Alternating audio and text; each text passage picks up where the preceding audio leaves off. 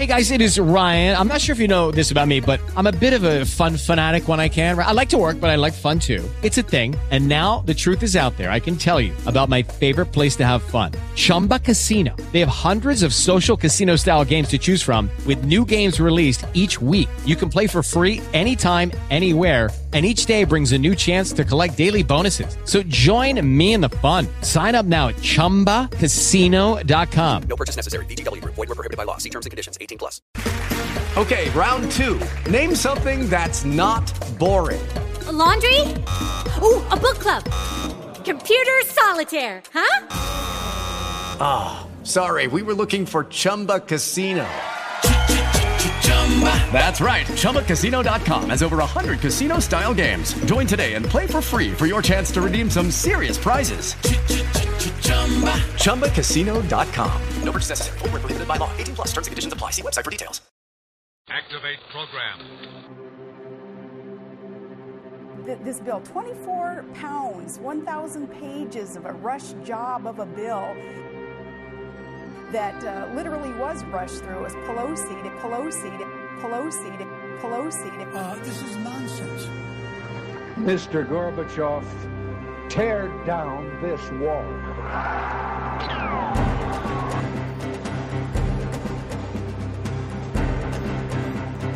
It's the Ricochet Podcast with Peter Robinson and usually Rob Long, but alas, he's not with us today. You've got me, James Lileks in Minneapolis, and for guests, Fouad Ajami, and from the Wall Street Journal editorial board, Mary Kissel. Yes, Egypt, immigration. Let the fireworks begin. Let's have ourselves a podcast.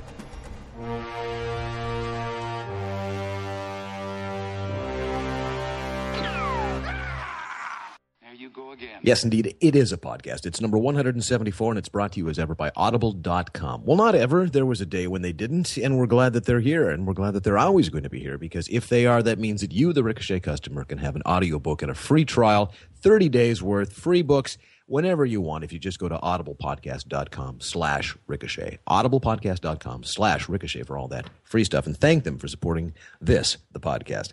I'm james lileks rob long as we understand is not with us. He is face down in his bed with his dog licking the croissant crumbs off his fingers while he sleeps because he was up until 3 o'clock in the morning i don't know working or something like that. So he's not here alas but peter is Peter in California as well. Good morning, good afternoon, good day whenever people are listening to the podcast. Uh, hey, Peter, how you doing? I'm fine, James. Good morning to you as well. I have nobody licking croissant crumbs, and I have no croissant crumbs. What about Yeah, you? neither do I. I had some uh, Trader Joe's Raisin Bran, which uh, I, I'm, I'll be happy to get to the bottom of that box because it's about as flavorless as as stuff as you can get. Sometimes brand names are absolutely the best, and one of the big brand names, of course, in the right libertarian circles is Reason, which has released a uh, a list of the best states when it comes to spending their highway money. And I'm appalled to learn that Minnesota, where I am now, is like 42nd on the list. Horrible for gridlock and mismanagement the rest of it. And it's odd because you know, roads are actually one of the things that we do reasonably well here. But if you could guess which state had the best expenditure, best roads, best state highway system, Peter, what would you guess it would be? It would not be California, Texas. Texas. North Dakota. Okay, that would have been my second choice. Because there's, of course, nobody to drive on the roads, except for out by the oil patch where the roads are getting beaten into submission by all the trucks coming through.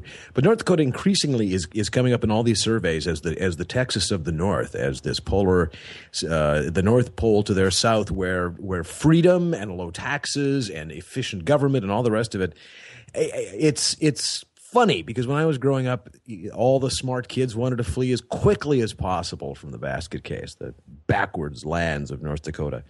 And uh, now, here in our later dotage comes the revenge of the state itself. Could, could you ever see yourself moving out of California, Peter? And if so, and not Texas, where? Oh, not Texas. Where? Florida, I suppose. I have a Mm-hmm. wife. I have a wife to consider here, uh, James, and she would she would understand the attraction of North Dakota on paper, but when it came down to it, I, uh, a Mediterranean climate is uh, is sort of part of the deal when you marry a Cuban. I, I understand that. And the attraction of North Dakota on paper is that if you take a sheet of paper and turn it sideways, it's as flat and the same shape as North Dakota is. now, down in Texas, they've got a rally. They've got the the uh, something a little old abortion debate going on down there. And I've been looking at some of the protesters, and you always want to think the people on the other side are not acquitting themselves particularly well, but they're not particularly acquitting themselves very well when you show up with signs that say, and this is the one going around yesterday. And of course, we're not going to tar the entire movement by two idiots, but then again, they tar us by two idiots, so let's go right ahead. Right, right. Uh, a couple of young women grinning like fools. One of them had a had a sign that said, "Republicans cannot defeat us." Defeat us being spelled D E F E T U S. Right. Um, although uh, I'm trying to wrap my brain around that neologism. And the other one was hose before embryos, which is a play on hose bros before hose, something that, of course, is appalling if men say it. But this, Wow. that's a really ru- remarkable sentiment, isn't it, Peter? Yeah, it is. And I- I have to say, one of the things that impresses me, uh, as you know, I love Texas. One of the things that impresses me about Texas is that there is a Republican majority in both houses of the legislature and a Republican governor. And lo and behold, instead of rolling over and just saying, well, we tried to their constituents, Rick Perry is calling the Texas legislature into a second special session of 30 days because he knows there, in other words, the clock, as I understand it, what happened with uh, State Senator Wendy Davis, who stood up and filibustered, she filibustered longer than anybody expected. The session was going to expire at midnight. And then there were some special parliamentary measures that could have been taken to shut down her filibuster. There were votes in the chamber to do so.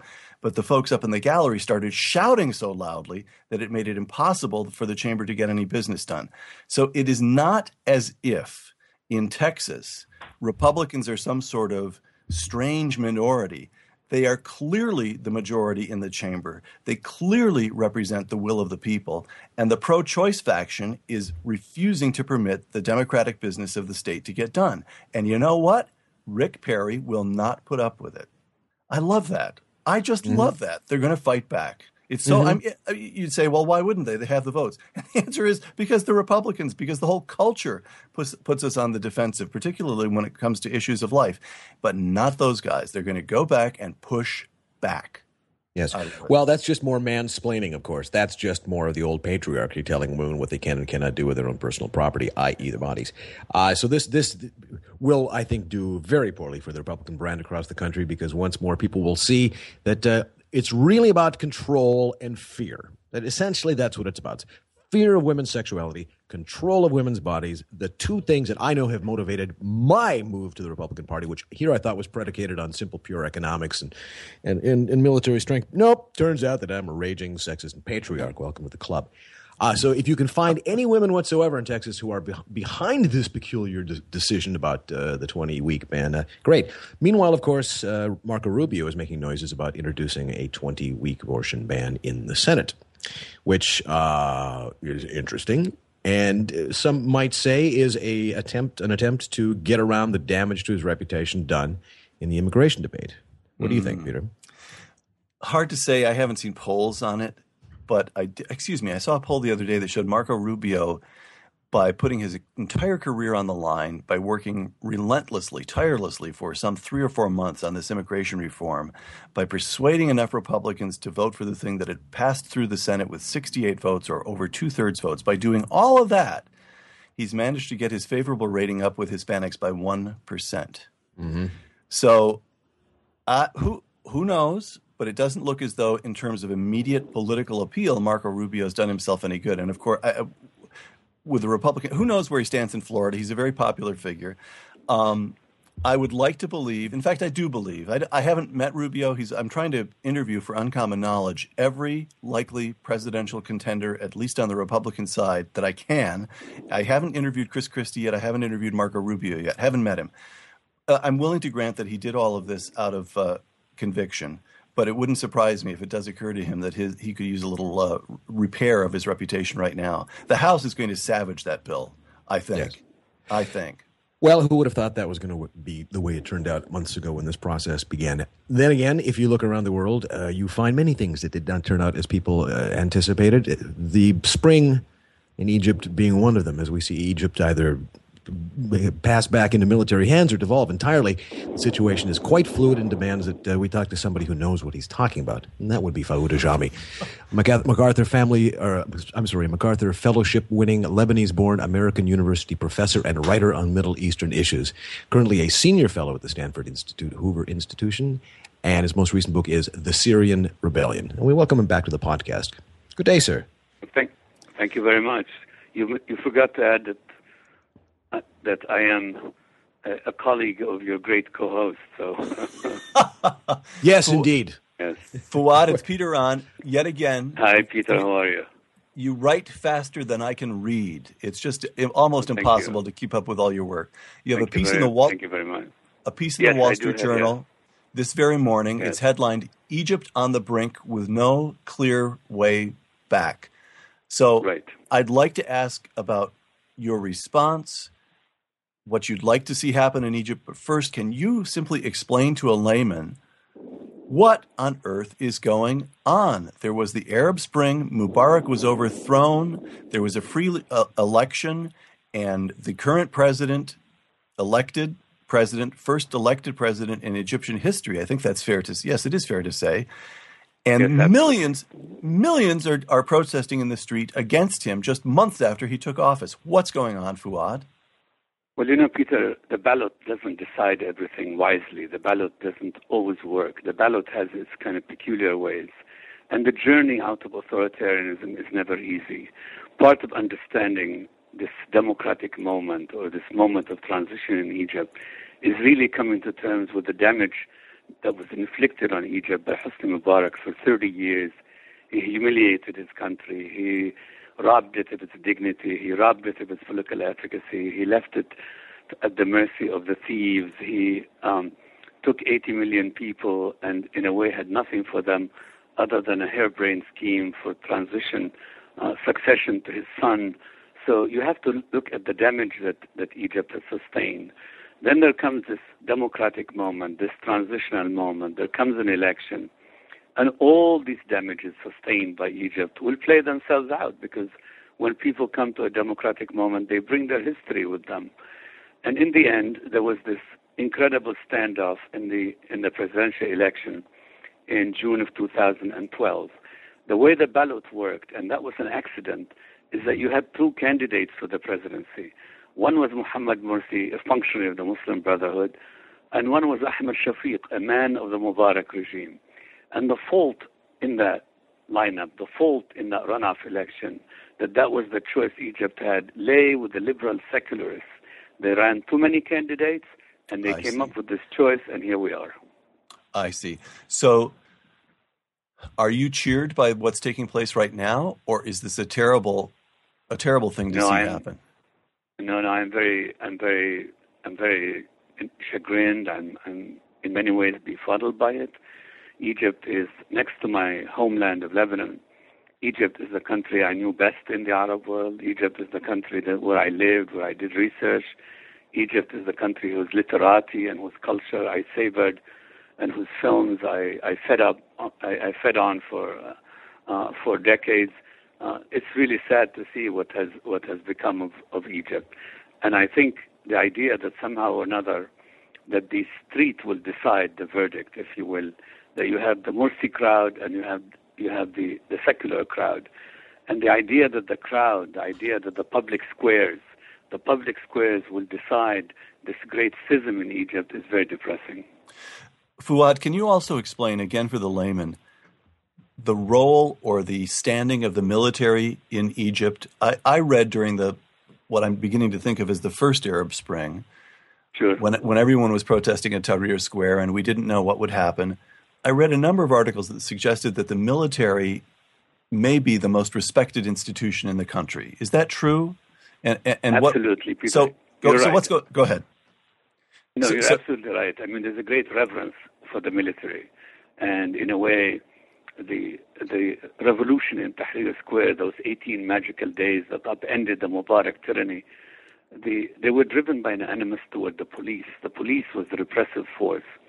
The army was the army of the sons of Egypt, fallahin, peasants who, who enroll in the army. it's not the army of Syria, it's not the army of Libya, it's not the army of these repressive Arab states. So there is a great regard for the army, and the army played it well in the in the rebellion against Mubarak. It sat out that rebellion. It was neutral, and there was this Right. there was this proclamation, this chant: "The army and the people are one hand." So there is this great deference to to the army. But mind you, one thing: the Egyptians don't want to be ruled by the army. They want the army as an arbiter of political life. And here's the kicker also. Nor does the army want to rule Egypt because the generals know how difficult it is to rule 80 million rebellious people who are in need of freedom, in need of bread, in need of dignity. Well, in that case, so if the military, the military gave Morsi, the current president, the one you described as a functionary of the Muslim Brotherhood, who's now the president of the country, they gave him an ultimatum. In effect, as I read it, step down in 48 hours, although it didn't say that. It said satisfy the people's demands in 48 hours. He has not done so. We still have millions of people in the street in Cairo. And what what is the way out? It's not as if there are well established parties so that if a Democratic leader gets in trouble, there's a Republican who could take over, or vice versa. If there's a Republican, they're, they're, they're Okay, round two. Name something that's not boring. A laundry? Ooh, a book club. Computer solitaire, huh? Ah, sorry, we were looking for Chumba Casino. That's right. ChumbaCasino.com has over 100 casino style games. Join today and play for free for your chance to redeem some serious prizes.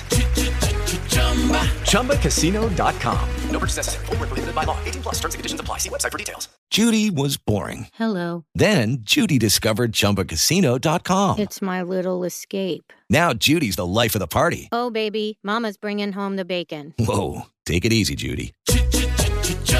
The Chumba life is for everybody. So go to ChumbaCasino.com and play over 100 casino style games. Join today and play for free for your chance to redeem some serious prizes. ChumbaCasino.com. No purchase necessary. Void where prohibited by law. 18 plus terms and conditions apply. See website for details. It is Ryan here, and I have a question for you. What do you do when you win? Like, are you a fist pumper? A woohooer, a hand clapper, a high fiver. I kind of like the high five, but if you want to hone in on those winning moves, check out Chumba Casino. At ChumbaCasino.com, choose from hundreds of social casino style games for your chance to redeem serious cash prizes. There are new game releases weekly, plus free daily bonuses. So don't wait. Start having the most fun ever at ChumbaCasino.com. No purchase necessary. VGW Group. Void were prohibited by law. See terms and conditions. 18 plus. don't see- they're not well established parties. How could there be? The country was a, dictatorship until only months ago. What is the way out, Fouad? What would you like to see? What is the best possible outcome? And then, different question: What do you consider likely?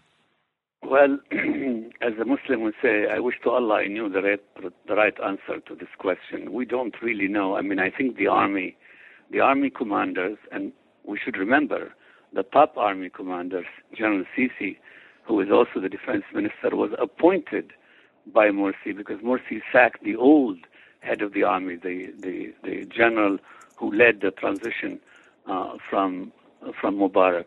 The army made a mistake with this ultimatum because when you give some when you give someone an ultimatum, you have to know, you have to think, what will I do if this person doesn't succumb to my ultimatum? I listened yesterday to the speech that Morsi gave. He was defiant, and I tell you, there was something about it which was chilling. He is ready to die. Period. I mean, there is a way that someone speaks and a way that someone declares the readiness for martyrdom and for the ultimate outcome. So the army issues this ultimatum to meet the demands of the people in 48 hours. Well, the demands of the people in Egypt are timeless and bottomless. You need a lot more than 48 hours to satisfy these demands. What you might end up is with some kind of council, some kind of governing council that would see its the country out of this of this cul-de-sac, out of this this dark alley it's in. That's the best outcome you can have. And anyway, the Morsi government is falling of its own weight. By latest count, I think something like six ministers in the cabinet have called it quits. So he will find himself without a government. And possibly what the best outcome would be that Morsi would retain his presidency and a prime minister would be named who has genuine standing in the country. A prime minister who's independent and who's not a functionary of the Muslim Brotherhood. It's the way out. it's a faith-saving way out for all concerned. Where is the United States in this, Fouad? Do we have any influence? Should we should we care about attempting to exert influence in the situation, or should we simply step back and wait? I don't know if we really have much influence. I mean, we do have we do have an aid bill which we have approved again to the Egyptian military, something like 1.5 billion dollars. But you know, inflation has wreaked havoc on money, and 1.5 billion dollars doesn't get you much influence in Egypt. It's 80 some million people, nearly 90 million people. We do have influence with the military, and we are confused, if you will. The Obama administration is uncertain, and it's not to pick on Obama and and his foreign policy team. It's a very, very difficult situation. You have a man who was elected. He was elected by 51.7% of the vote in 2012. I could be wrong, but that's close to the margin that Right. Barack Obama had in his own elections. We can't summon Morsi. He's not our our messenger. He was not our he's not our our crony. We can't summon him and say it's time to step aside, and we can't tell the military what to do.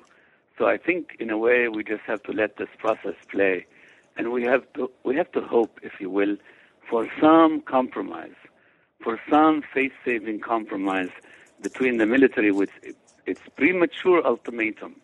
This ultimatum was not wise, and I think even the secular Democrats protesting in the streets at Tahrir Square, they're not wise. They're calling on the military to intervene on their behalf because they couldn't win the parliamentary elections. They lost those to the Brotherhood. They couldn't win the presidency. They lost that to the Brotherhood. They couldn't win the battle over ratifying the Constitution. They lost it by a margin almost of two to one. So you have a problem that these so-called democratic forces are now pleading for an intervention by the military. It's the worst kind of outcome. Uh, Fouad, my co-host James Lileks has a question or two. Sure. James. And, and I'm in Minneapolis, Minnesota, which may seem very, very far away from this, but for the last couple of days, the Somali community has been celebrating their independence with a soccer tournament two blocks away. And so, highly amplified Somali language has been wafting through my window for the last two days. It's a very small world. Sure. Egypt, one of the things that people were saying when the Muslim Brotherhood came in was this would introduce them to the realities of governance and they would learn from this and they would be moderated. And people were a bit surprised to hear that they had appointed to the uh, tourism, the, the director of tourism in Luxor, a fellow from a party that was actually responsible for a, for a terrorist attack on the tourists in Luxor. But still, people were saying, ah, this will show them that they have to make accommodations in order to get along, in order to keep the tourists Sure. coming. And that lasted about a week before the guy was out. Uh, what did that tell you? Was, was, was that a remarkably deft piece of political maneuvering for Morsi to put that man in and, and practically kill the tourism industry? Or was, the, was, that, was that just absolutely, you know, brilliant idiocy? What? What, what was he thinking there? Well, Morsi is a very clumsy man politically. I mean, he has he has a thin ear for politics, for the life in the street, for the life of politics. With all due respect to engineers, I hope I'm not insulting any engineer listening. You know, he he went to the School of Engineering in Cairo, and then he came to University of Southern California, received a PhD in engineering, and taught at Cal State in Northridge for a period of time. I mean, he's, his politics isn't exactly his beat. What happened then is that there was a very able operative of the Muslim Brotherhood, Khairat al-Shatir, who was supposed to be a candidate for the presidency. There was some silly rule, something he had, you know, he had been imprisoned and he couldn't run for the presidency. The, so at the last minute, they rushed in Muhammad Morsi. Muhammad Morsi is not really a very able political leader. When you see his speeches, when you watch his deed, you can understand that this was the B team. It wasn't the A team. The A team was on the bench, and the A team is in the shadows, the supreme guide of the Brotherhood, the political bureau of the Brotherhood. So he made his share of mistakes. But remember, this country, whether it's the Brotherhood or, or the liberals, they haven't had any genuine political experience now nearly for six decades under Nasser, under Sadat, and particularly under that awful, terrible despot who was our man in Egypt, Hosni Mubarak. Mubarak took away from the Egyptian people their very sense of efficacy, their political experience. He took them out of politics. He demeaned them and left them with this vacuum that we are now watching. Fouad, Peter here one more time. two examples of transitions from repressive regimes, tyrannies, let's just call them tyrannies, to something else. And one is Russia, which, after the collapse of communism, embraced democracy uh, in the form of Boris Yeltsin, completely free elections. The Duma was a wild, rip roaring place, and the country just went into such collapse that Putin, this repressive figure who runs Russia now, everything I've said suggests that he actually has. He actually commands. If you had a free election in Russia today, he'd be elected. He commands that the people feel they need a strong government. They're willing to surrender their freedom for stability.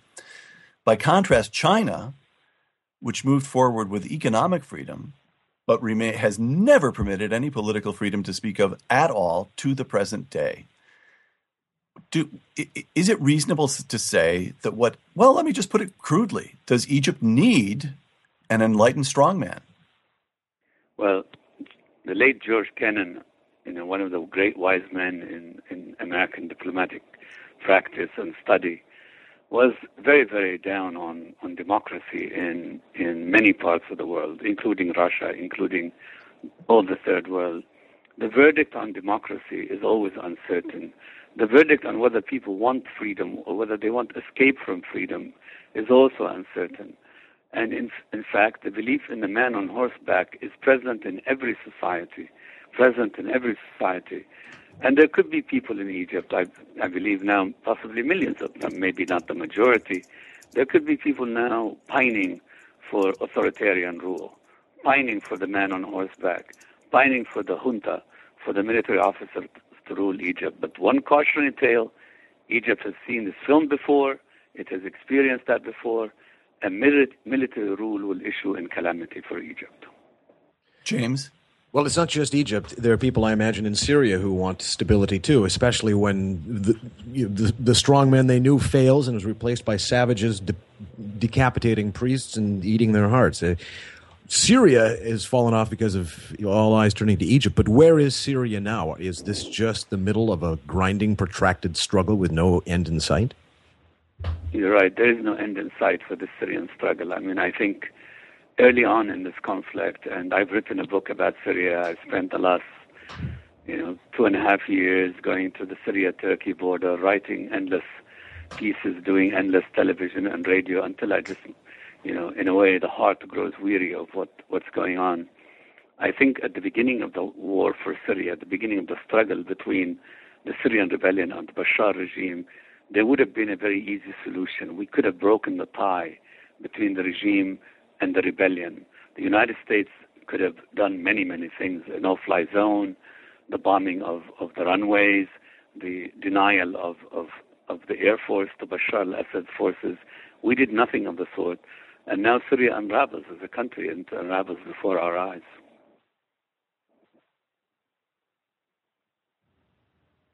I think Peter was Peter, are you still with us? Hmm, we may have lost Peter. I, well, am I here again? Hello? Yes, there, there you are. There I'm you are. sorry. I'm sorry. Fouad, we promised to let you go at this very moment, but I'm not going to do it. What if you could utter one sentence? But I have advice, to run because I do have a meeting. But oh, one, one sentence. If you could utter one sentence of advice to Barack Obama, and in the total confidence that he would follow it, what would you say? He would never. He would never take my advice. I'm I'm a man of the Bush years. I mean, this is a very highly partisan administration. It's very shut. It's very enclosed. I mean, the the the flow of ideas into the Obama White House and into the Obama inner circle is really very very limited. I mean, basically, there is the president, and he is now awaiting the arrival of his ally Susan Rice. He does have this very very young, inexperienced deputy NSC advisor Ben Rhodes I think this is foreign policy in this administration has been tailored to the political needs of Barack Obama. When he was waiting, when he was when this, prior to the to the elections of 2012, everything in, in foreign policy, I dubbed it in an article for Hoover. I said this is the foreign policy of David Axelrod. It was tailored to the president's political needs, and now it remains the same. I think this president has shown remarkable disinterest in genuine pursuit of foreign policy. And whether it's in Africa, whether it's in the Middle East, it hasn't been a brilliant performance. It raises the question that the great Henry Kissinger once raised in a book he wrote Does America need a foreign policy? Mm. And Barack Obama has now answered that in the negative. It does not need a foreign policy. It has this president, a highly personalized presidency. And if you look at what he has done on the question of Syria, you see total moral and strategic abdication. We could have taken on the Iranians in Syria. We chose to look the other way. We are now losing in Syria, and the Iranians, Hezbollah, and the Russians are winning. And that's the outcome. Fouad, thank you very much. Thank you, my friend. Bye. Bye bye. Yes, foreign policy is one of those things that comes in handy, isn't it? Something happens, you look around, you say, "Where, uh, guys? Where do we put that foreign policy? Did I, I? I was in my top drawer, but then I gave it to him, and he borrowed it for a while. Is it in the closet or something? They have to have a big search throughout the entire house to find their foreign policy because it does come in handy. That's the damn thing. Peter, do you think he's right? Do you think we have absolutely no foreign policy whatsoever? Or just a Fouad makes- bad? Or no, no. I was just bad trying. I was trying to think that through. Uh, Fouad makes it. I mean, Fouad says we have no foreign policy. Charlie Hill, who the other, the, who's a very good friend of Fouad's, Charlie was a very senior guy under both Henry Kissinger and George Shultz at the, at the State Department, and he now spends summers at the Hoover Institution. And uh, the way Charlie put it is that Barack Obama has been engaging in a slow strategic retreat, moving so slowly that it doesn't get noticed as a foreign policy shift, but in fact, he's pulling back from the world. So his foreign policy is to shrink the American presence. Um, I don't know which way, which, which is a, a truer or more useful way of putting it, but but they're both right. Would you rather have a bad foreign policy or one that's just ad hoc and made up at the moment, though? That's the question. Huh. Uh, uh, I think I'd rather have a bad foreign policy. At least it's consistent. Ad hoc, ad hoc and made up at the moment is, is likely to be a bad foreign policy. But in other words, if you have a strategy, if you think you're doing something in the world, if you're thinking thoughts not just days and weeks into the future, but thinking thoughts months and years into the future, you can adjust, you can adapt, you can rethink, but you've at least gone through the process of thinking it through once, of hiring good people to execute your strategy over time and then you can make adjustments as you go. Even if you get something wrong, even if you have a bad foreign policy, so to speak, if you've engaged in the hard work of thinking, of coming up with a strategy, that is, in my judgment, that's likely to be better than ad hoc, simply trim here and trim there for this political reason or that political reason. Absolutely, think. especially when it's all predicated on an adolescent notion of America being a bad dad that somehow has to be taught a lesson and humbled here and there, which I, I, I believe is, is is is the basic foundational idea of this man's foreign policy. No pride in American exceptionalism here. There's a cringe. Hey guys, it is Ryan. I'm not sure if you know this about me, but I'm a bit of a fun fanatic when I can. I like to work, but I like fun too. It's a thing. And now the truth is out there. I can tell you about my favorite place to have fun Chumba Casino. They have hundreds of social casino style games to choose from, with new games released each week. You can play for free anytime, anywhere. And each day brings a new chance to collect daily bonuses. So join me in the fun. Sign up now at chumbacasino.com. No purchase necessary. VGW Group. Void were prohibited by law. See terms and conditions. 18 plus. cringing belief that, or in, in cringing insistence that the West is a manifest example of sins that have got to be paid for. Uh, it's it's not a grown up perspective. It's it's it's not the sort of thing you'd find. Well, let's say for example, uh, Fouad mentioned um, Kennan, right? He mentioned George Yes, Kennan, yes, right? Okay, yes. now here's here's somebody who was extraordinarily influential in America's foreign policy, and a lot of people don't know anything about him. You know, who wants to pick up a book about him when you actually could just listen to what he said, or even just listen to his life story and what shaped him? And that is why you should, if you want to, coalesce all these ideas about foreign policy, set them aside, and go to audible.com and start doing searches for things such as George Kennan. Why you, you you'll find a Charlie Rose interview about his biographer. You'll find a book about Kennan called The Hawk and the Dove. You'll find a book called An American Life, and you will find it with this whisper technology that will sync whatever you're reading to whatever device that you have. So you can pick it up in the car, take it on the train, and it'll be always at the same spot when you go back to it. Now, audible.com, of course, is our proud sponsor, and they will give you a free, free 30-day trial and a free audiobook. So just go there to audiblepodcast.com slash ricochet and claim your free book. And yes, Peter, that was a very roundabout way of getting to our audible spot there, but uh, the idea of a foreign policy being absolutely essential.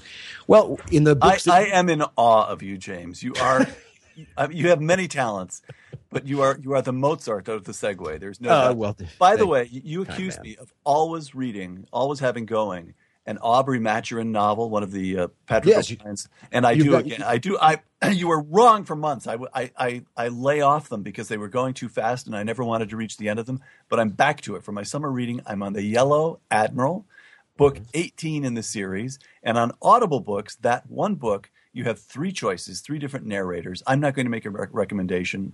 Let folks choose, but it's the Yellow Admiral. Don't pick it up first. It's No. important Oh, in this series to start at the beginning. But oh my lord, these books are just such wonderful reading. And Well, listening. And listening. I suppose I should draw that distinction, shouldn't I? Same thing. Glad. Indeed. Well, let's. Uh, let me think here. What was I going to? Your, your your praising of my segue always completely destroys whatever segue I was moving to. It's a mystery to me. Uh, but we I'll should. let you regroup. No, I'm, I'm I'm fully regrouped too, and we're on to our to our next guest. There's there's just there's so much going on right now, and Hugh Hewitt, a good friend, was spending a lot of time yesterday on the air saying that between the collapse of Obamacare and the collapse of Egypt, it is an absolute obscenity for people to be spending any amount of attention whatsoever considering the Zimmerman trial. I see the point. But on the other hand, you have to be absolutely tone deaf to American culture at this moment not to realize why this matters to so many people and to find that fascinating. Do you are you following this thing at all, or do you regard this as just a, a, a manifest a, a proof that some that, that someone has a small mind and a gossipy soul if they No, know no, anything no. about the Zimmerman trial? I, I, I very seldom disagree with Hugh, but I'd have to disagree with his position as you just characterized it anyway, because the Zimmerman trial, what's taking place right now, is a kind of snapshot of the current state of the American democracy in some ways, certainly the judicial system. But if we're heading into a situation, as it seems to be the case, in which your mm-hmm. race or ethnic background. Remember, I mean, to me, mm-hmm. what worries me is that in one way or another, it calls to mind the mm-hmm. OJ trial, uh-huh. in which in which we had Americans of one race or ethnic background and Americans of another race or ethnic background looking at exactly the same set of facts and drawing two totally Completely different opposed conclusions. Right. This is why one needs the the the Olympian view that you only get from an editorial board from thirty thousand feet down. And that laugh is Mary Kissel, who's with us from the Wall Street Journal's editorial board. She's in New York right now, and she's the host of Opinion Journal on WSJ Live. Welcome to the podcast. Uh, thanks for having me. Mary, So that it's was- a pleasure. Peter Robinson here. It's a real pleasure. Yeah, nice to meet you, Peter. Yeah, the the, the Trayvon Martin trial, uh, I, I, interesting. I, I, this I see this as fitting into uh, themes that we've seen kind of thr throughout the Obama administration. I mean, you had the Department of Justice emphasizing um, race in terms of voter ID and the campaign to uh, basically stop states from requiring people to have IDs to vote on the premise that it somehow hurt minorities. You've got various arms of the administration implementing something that they call disparate impact theory, which is uh, a statistical way of quote unquote proving discrimination without intent, and that's that's really throughout the bureaucracy. That's the DOJ, the Consumer Financial Protection Bureau, the Equal Employment Opportunity Commission, and then you had the president weighing in on the Zimmerman trial, uh, saying, you know, if I had a son, he would look like Trayvon. You know, it, it's just another uh, emphasis of race and, and I using race in a political way. I think if you look back in the '60s and the civil rights movement, what the what those folks wanted was equal treatment under the law. Right. And what, you, you, and what the Zimmerman trial, to my mind, is a part of is, is is really not trying to use race to kind of tip the scales for for certain groups in our society. I think it's terrible. Well, they, And it- the- the- go ahead, Peter. Well, I was going to say, Mary, it, you know, you're following this thing. I, I confess, I will now make a total confession here. Everything I know about the Zimmerman trial, I pick up in glimpses at the big screen TV while I'm on the treadmill at the gym. So it's a little bit disjointed. But as best I can tell, the large project of demonstrating racial injustice in this country through the Zimmerman trial is just not going well, is it? The prosecution witnesses almost are building the case for the defense. Am I right, or is that clear Yeah, now, or are there only right. hints? It is right.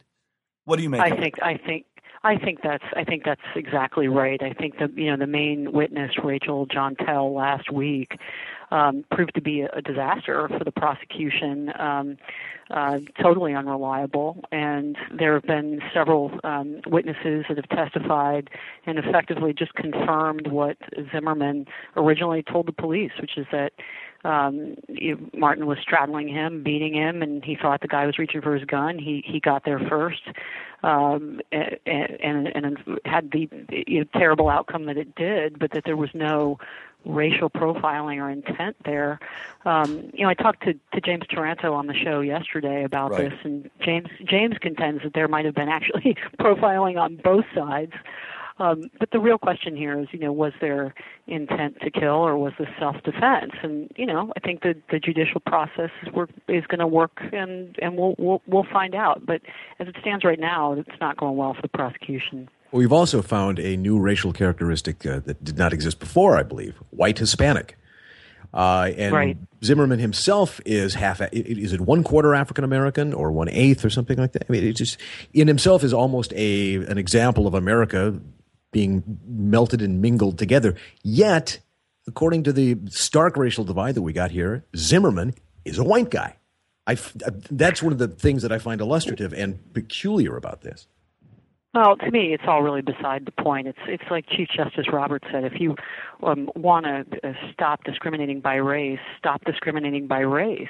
Right. I mean, the the problem here is you you've got a political class, particularly on the left, that wants to use race as a political weapon, and and unfortunately, that works against the very kind of um, uh, understanding that the president himself says that he wants to promote. I, I think it's really a, a wasted opportunity for for the country's first black president who could have, uh, I think, done done a lot of good, and instead is um, is not. Mary, I'm sorry, James. No, I, I just I was just going to ask Mary if, if you if you think there's any way past this, not in this generation, but maybe the next, uh, where the, the generation of kids who are coming up behind us are more likely to do the content of the character rather than the color of the skin idea. I, I do not think America, I, I do not believe that America is a racist society. Look, the Supreme Court just told us in the Shelby case on the Voting Rights Act that really celebrated the progress that the country has, has made. I think the, the Zimmerman trial, you know, was used for political purposes. That's why it got so much attention in the media, particularly the left-wing media. Um, and I, I, what I hope is that you know the, the the the jury will look at the facts of the case and come to a conclusion, and that'll be the end of it. That should be the end of it. You know, I, I, Peter here. I work on the Stanford campus at the Hoover Institution, and I've I just came off eight years on the board at Dartmouth. And here's what I what I observe in both campuses is that the kids, the rising generation, is genuinely post-racial. My old fraternity at Dartmouth, Tri-Kap, when I was there, it was just white guys because that was all that was in Hanover in those days. And now it's about a third white guys, but everybody, it's Asians and Hispanics and black guys, and they just don't care. They, it just doesn't seem to be a factor in their thinking at all in the way they relate to each other. So I conclude that race as an important category is in some ways kind of old fashioned. It's the old liberals clinging to this to their great moment in American history, which is the civil rights movement. And the use of race, what's contemporary about the use of race is just as you put it, Mary, using it as a political weapon. But I could be wrong. My sample is small, and of course, those are both pretty, pr- pretty fancy schools. Uh, So I, I don't want to push it too far.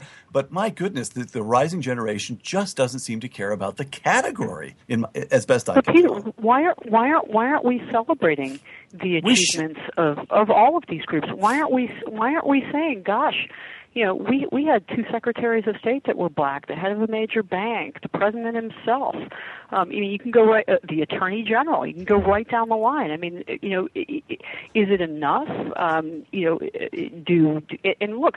By the way, minorities aren't just black Americans. How about Asian Americans and all of the other various varieties of minorities that we have? We shouldn't be focusing just on the black community.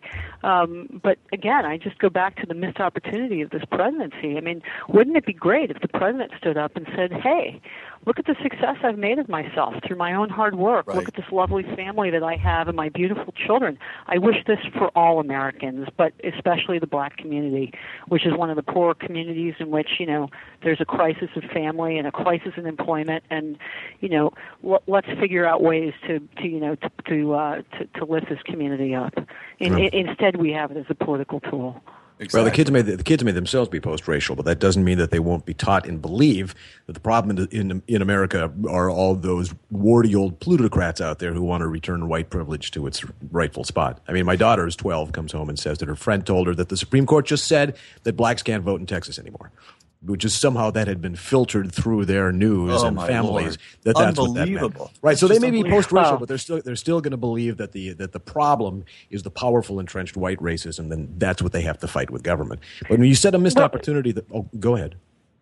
Well, I, I don't think we should just you know beat up on the president and the Democrats. Um, you know, if you look at what's going on in immigration today and immigration reform and some of the messages that are coming out of the right and the Republican Party, um, uh, you know, I, don't think that sends a particularly good message um, to the to the Hispanic community in this country. And you look at what Jeff Sessions and Ted Cruz are talking about, you know, basically building a, a, a wall. We don't want you. We think you're going to take our jobs. Um, you know, it, it's not just the Democrats that have issues in the way that they speak to to minority communities in this country. Let's let, let me push back and push back on that for just a second. When you say we're building a wall, we don't want you, you're going to take our jobs. Those are three different points.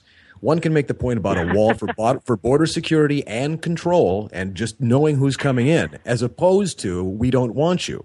To say that a wall means we don't want you, is that necessarily the case? Because if that's so, then the right has to completely give up the idea of physical border security in order to attract Hispanic votes. Oh, look, border security doesn't work. Period. We've we we've doubled the amount we spend on border security. Well, it, and by the way, net immigration is almost zero because who wants to come to a country where you've got growth like this? It, it, it's terrible. The way you fix border security is sure having folks down on the border, but making it easier to come through legal means. I mean, nobody believes, and I would I would argue, not even Jeff Sessions or Cru- uh, Cruzes of the world believe that if you spend tens of billions of dollars, which by the way we don't have, to build this wall and to have drones and electronics uh, tracking devices, well, people are just going to fly to America and stay past their visas. It's not going to fix your problem. That's why the guest worker program is so important and such a focus for the editorial page because that is the way uh, that you're going to stem the flow of illegal immigrants, however they come in. All right, one more then on Cruz, because Cruz said you're going to take our jobs. He made a substantial, long speech talking about how Obamacare actually sets up an advantage for a business owner to hire somebody who's not who's who's here and just got amnesty, as opposed to somebody who was a long time born in America citizen. Uh, Well, if make- I'm Hispanic, if I'm Hispanic and I'm and that is the bulk of our immigration today, and I'm listening Right. to that, Mm-hmm. I, I don't take that as a as a message that the Republican Party cares about me or my family who may want to come here. I think that's very damaging to the Republican brand. But but if Cruz is making the point that that a citizen will be disadvantaged as opposed to somebody who came here however many years ago and did not come through a legal process. If Cruz can't make that point without damaging himself, w- is there any hope then to appealing to that constituency? If anything that you do that supports the the privilege of the citizen uh, is is is seen as racist because it's not. Well, it's just it's just not true. I mean, uh, immigrants who come here don't take jobs from Americans. They take jobs that Americans don't want and aren't doing. And by the way, they also create jobs uh, through their own hard work and moving up the chain. That's been the history of America since our founding. Um, so I- I don't think Cruz himself represents the Republican Party. I think he represents a strand of the party that is at risk of alienating a very important community. Um, and I think it's unfortunate.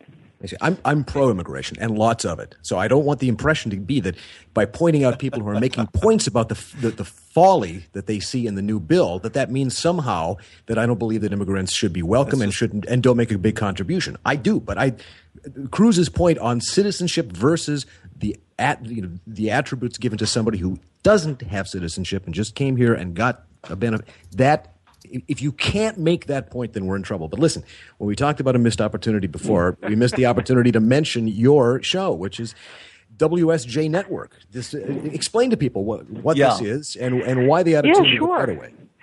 Yeah, sure. Well, we have a weekday show. It's at one o'clock uh, uh, uh, Monday to Friday. It's called Opinion Journal, and it's uh, it's a short show. It's compact. Uh, we generally only have four or five guests. Runs 20 minutes, uh, 1 p.m. East Coast time, um, and you know we we really address not not just not just the subjects that we have on the editorial page, but we go beyond that a bit, and we uh, you know, we have fun. It's it's a political show. We talk about we talk about economics in a way that people understand.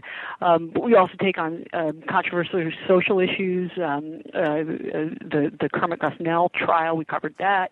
Um, we covered the Zimmerman trial. We talk about other media outlets. Uh, our guests are everybody from the, my colleagues on the editorial page uh, to uh, we've you know really run the gamut. We've had uh, uh, Senator McCain on, the police commissioner Ray Kelly, um, uh, Fox News contributors. I mean, you name it. We have we've we've we've we've tried to have them on. Uh, we've added book authors lately. It's it's it's a heck of a lot of fun, and hopefully it's another aspect of the editorial page, or gives gives people another way to um, uh, have a view inside the editorial page and to get to know us, who we are, and what we think. Mary, Peter, Peter here. I just want to spend a moment being fulsome and fawning. It is a wonderful. it is, and the uh, what I'm particularly impressed by. I, I do long form interviews, and then I see you and think, oh my goodness, really, why do I go on for 35 minutes when Mary gets through so much material? In three minutes, you can take a guest through everything that that guest wants to say and needs to say, get in one or two pointed questions. It's the compactness with which you operate. It is just stunning. Question Friday News Corporation became a new company, split off from uh, what is now known as 21st Century Fox. The stock is doing well. I believe yesterday the Wall Street or the News Corporation website went up, a slick new, really beautiful looking website. WSJ Live is on my television set now because I have an Apple TV device. So, what are the plans for? Terrific. What are the plans for the video component of the Wall Street Journal and your show? Or are you feeling? Is it Well- still too early to say? There's a lot going on at the Wall Street Journal these days. There is there is a lot going on, and we never would have been able to do this kind of video production um, under the previous ownership. I think News Corporation came in and, and gave us a lot of money and a lot of leeway to experiment, try new things. Um, the video channel is part of that. Um, we are we started off just online on WSJ.com and expanded to um, many many online channels, including Apple TV, Google TV, YouTube, those those outlets. But there's also a very very very nice iPhone iPad app called WSJ Live, where you can also see all of the shows, not just my show. Now that's distinct Um, from the journal. That's distinct from the from the app you'd use to read the paper. Yeah. Okay, yeah, that's important is. for It's, people it's, to know. it's almost like a, yeah, it's almost like an it's a, it's an online channel. It's it's really the future of TV. TV is not uh, the four networks as you know anymore. it's just going to be an app on your phone, and you're going to get what you want on demand.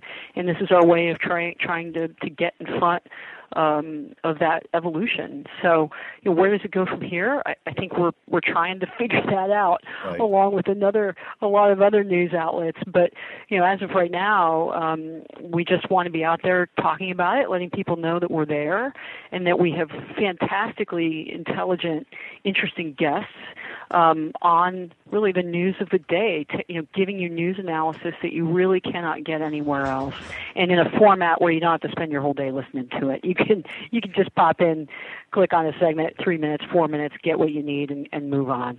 And so, Mary, Mary, we've been talking a, we've been talking about a lot about lost opportunities during the Obama administration. We had Fouad Ajami on earlier talking about how what a here is a glimmer of hope. You don't have to comment on this because it, it might involve you in act in an act of uncharity. But Robinson says the world can't be all bad when the PBS NewsHour is tanking and Mary Kissel's show is rising. There is there is hope. That's very ki- that's There very is that's hope. very kind. is hope. Hey, look, I, I'm an, I, I, I like competition. I'm a free market, a free marketeer, and um, uh, you know, happy to happy to have competition from all kinds, PBS, MSNBC, whoever wants to compete with us. I say go for it. Hey, Mary, one question. As somebody in the news business, One- on the print I- I side. we- go ahead, Peter. We, we promised to let you go right now, but I just refuse to let you do it because there's one question I just have to ask. You used to be at Goldman Sachs. You gave up the golden road for journalism. This is the one thing in your resume that makes me wonder: Is this woman sane? Why did you do that? Why? Why?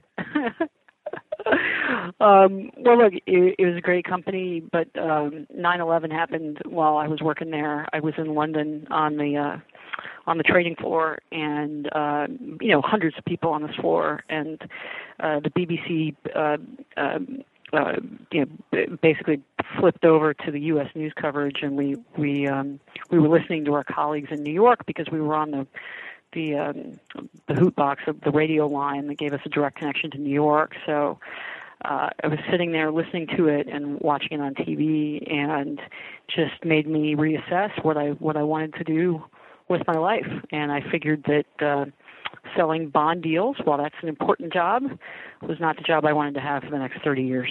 So. Uh, wow. That's the short version of the story. Wow, even more hope than I thought. Journalism, Yeah. journal, journalism. I mean, if, if journalism can still beat out Goldman Sachs, there is hope. There is hope. Well, it's odd because I'm leaving my profession as video producer at the Star Tribune newspaper this week to go into bond trading. So, you know, I'll, I'll, I'll email you with some questions, but uh, as far as I can see, it's pretty much self explanatory. Barry, thank you for joining us here in the podcast today. We advise everybody to go to the WSJ Live, Wall Street Journal Live, Which you uh, can for some of the sample on ricochet.com because. Mary's been kind enough to, to post videos and participate on the website. Thanks, Mary. Yeah, it's it's my pleasure. Thanks so much for having me. Bye bye. The um, the question, Peter, has to arise, and I have to ask you whether or not um, I get the impression. Correct me if I'm wrong. Correct me if I'm wrong here. I get the impression sometimes that editorial, at least, the Wall Street Journal is um, in f- in favor of um, uh, open Im- Im- immigration. Is that is that just me, or am, am I just seeing things that aren't there? I I believe that would be what the lawyers call an overconstruction. I don't think they'd be in favor of completely open borders. However, you were handling Mary just fine on this one, so I didn't feel the need to chime in. But I love the, I consider the Wall Street Journal editorial page absolutely indispensable. As do I, except At- on this issue. At least, I, I, oh, I, think, they're it's indispensable. Uh, but at, at least on this, uh, I think it's indispensable too because they, they. But and I, some of my best. This is truly, literally so. That two or three of my very best friends work on that page. What they don't, because they're in Manhattan, the editorials are very dismissive of the notion that we need secure borders. What they don't understand is what Victor Davis Hanson lives with. He grows, grew up in the Central Valley in California. I in California see it again and again that because the borders have been totally unregulated, totally because there, the, there's been a breakdown of the rule of law at the border. Not this year; it's mm-hmm. improved, began to improve under George W. Bush, but for a couple of decades, there are large areas of California in which assimilation has begun to run in reverse. That is to say, whole towns now are effectively part of Mexico rather than immigrants becoming American. And if you see that with your own eyes and experience it as every farmer in the Central Valley has, as anybody who wanders certain neighborhoods in Los Angeles has, you have to say to yourself, now, wait a moment.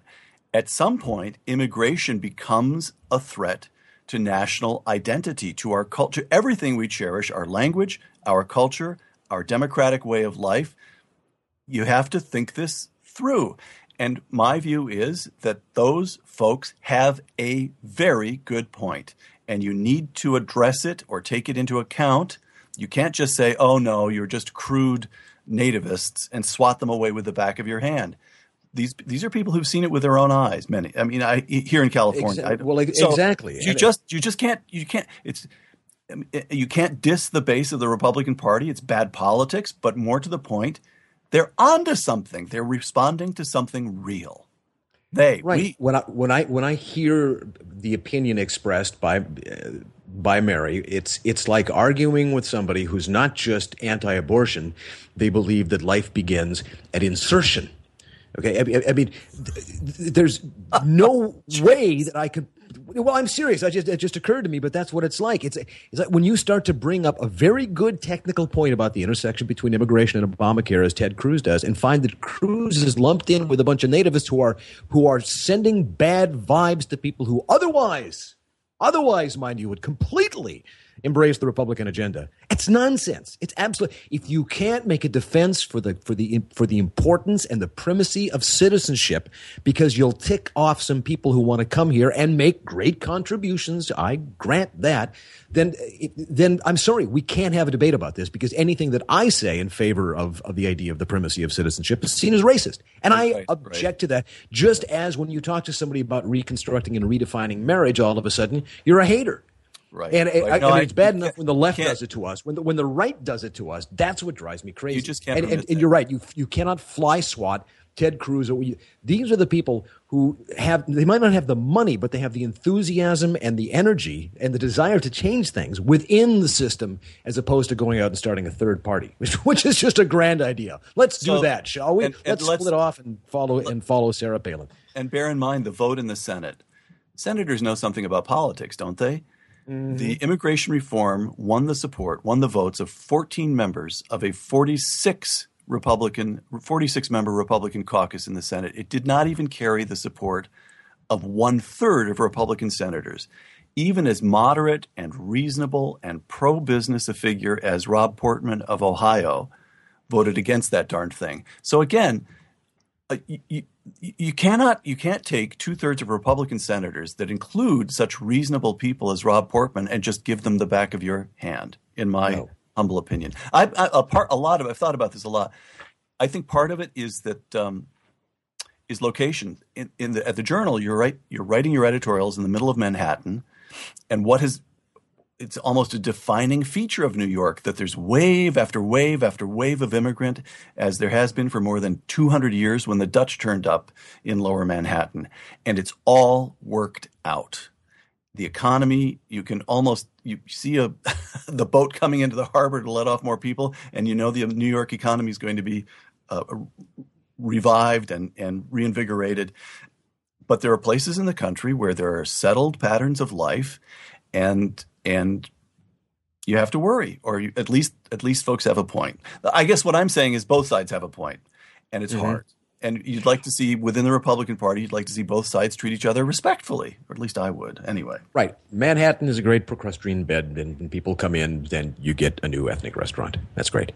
Uh, in other parts of the country, as you said, it's different when the culture changes. Now, the question is, is whether or not people who live in a place have a right um, to have the culture that they grew up with uh, extended in perpetuity. hard hard questions, hard Hard- questions. It, it, it is a hard question because if you grew up in a Southern California town and it was the 1950s, early 60s, and it was car culture and drive-ins and uh, Big Bopper and all the rest of that stuff, and then you went and you got your nice little Rambler house in a neighborhood with a, not with a picket fence necessarily, but all of the trappings of suburban life in California and the good, and then demographically it shifted. Do you have the right to then say, you know, um, we have to do something to change this because it's not what I grew up? I don't think you do. I don't think that you do. Um, I mean, people have the right to state to to uh, to what am I trying to say here? Have the the right to come together and decide what American culture is going to be. That's a pro- it's an ongoing process where we're always chewing through new ideas and and, and, and bringing new ideas into the mix, right?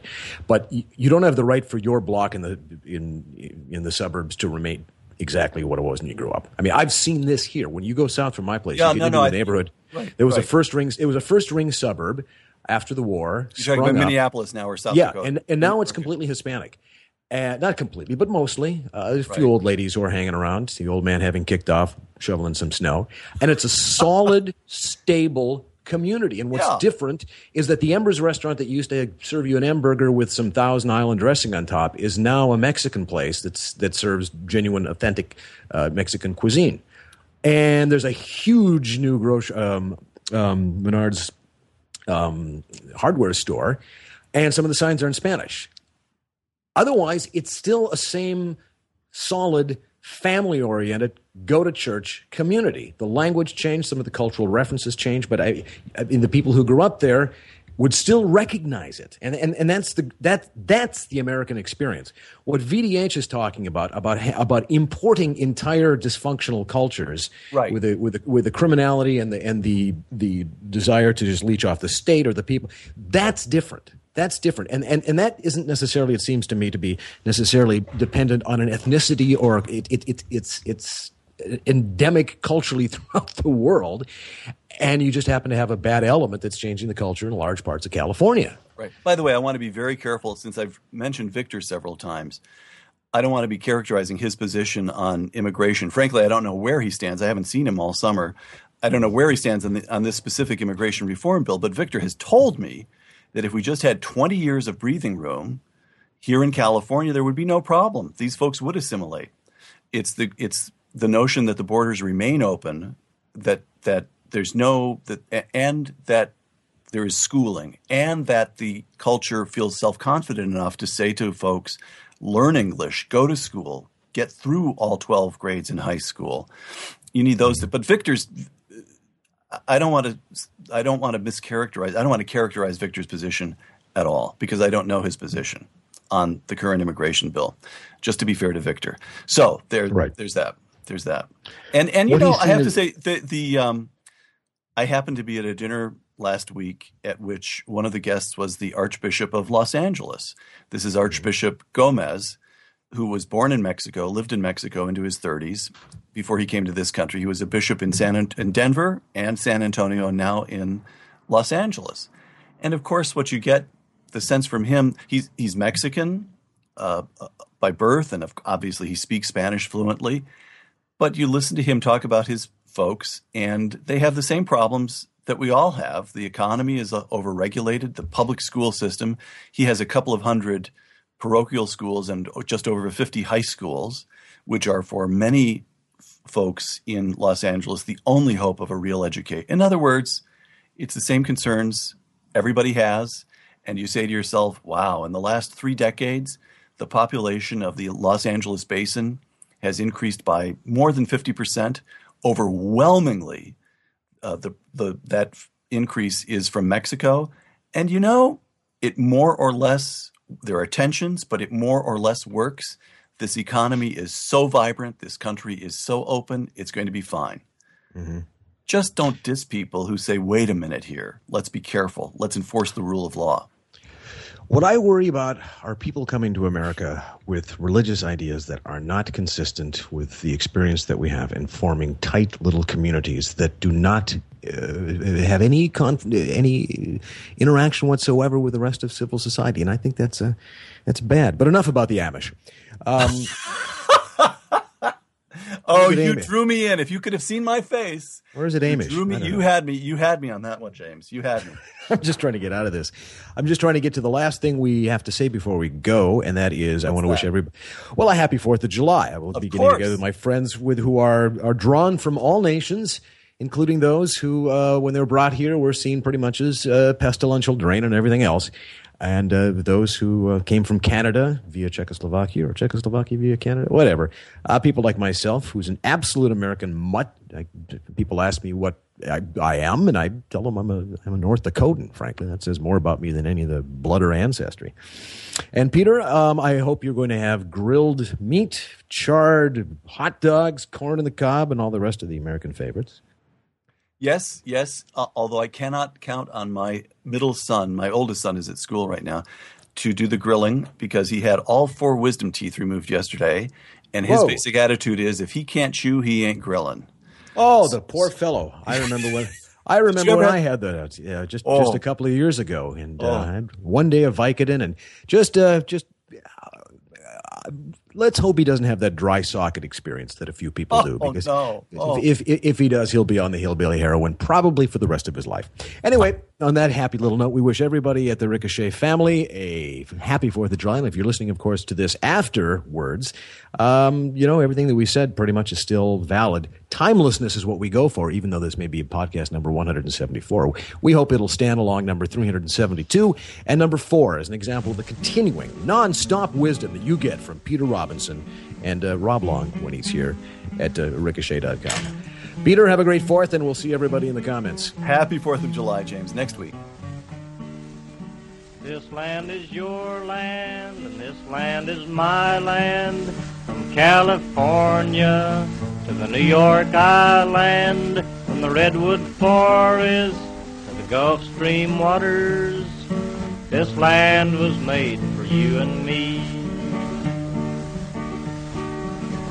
As I went a walking that ribbon of highway, and I saw above me that endless skyway. I saw below me that golden valley. This land was made for you and me.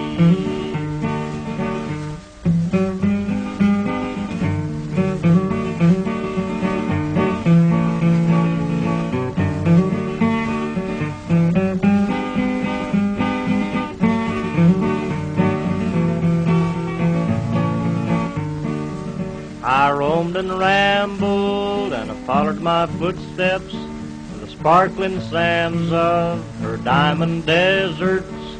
All around me, a voice was a sounding. This land was made for you and me. There was a big high wall there that tried to stop me. The Sign was painted, said private property. But on the backside, it didn't say nothing.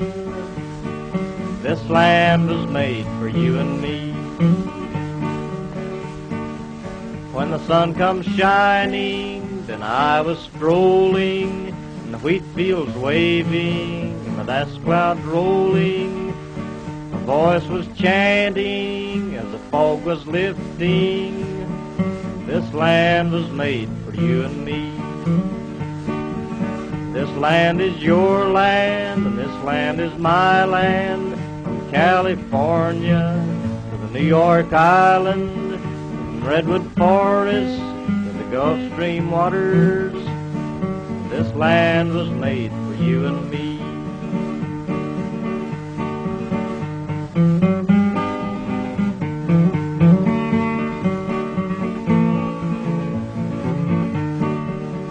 Ricochet.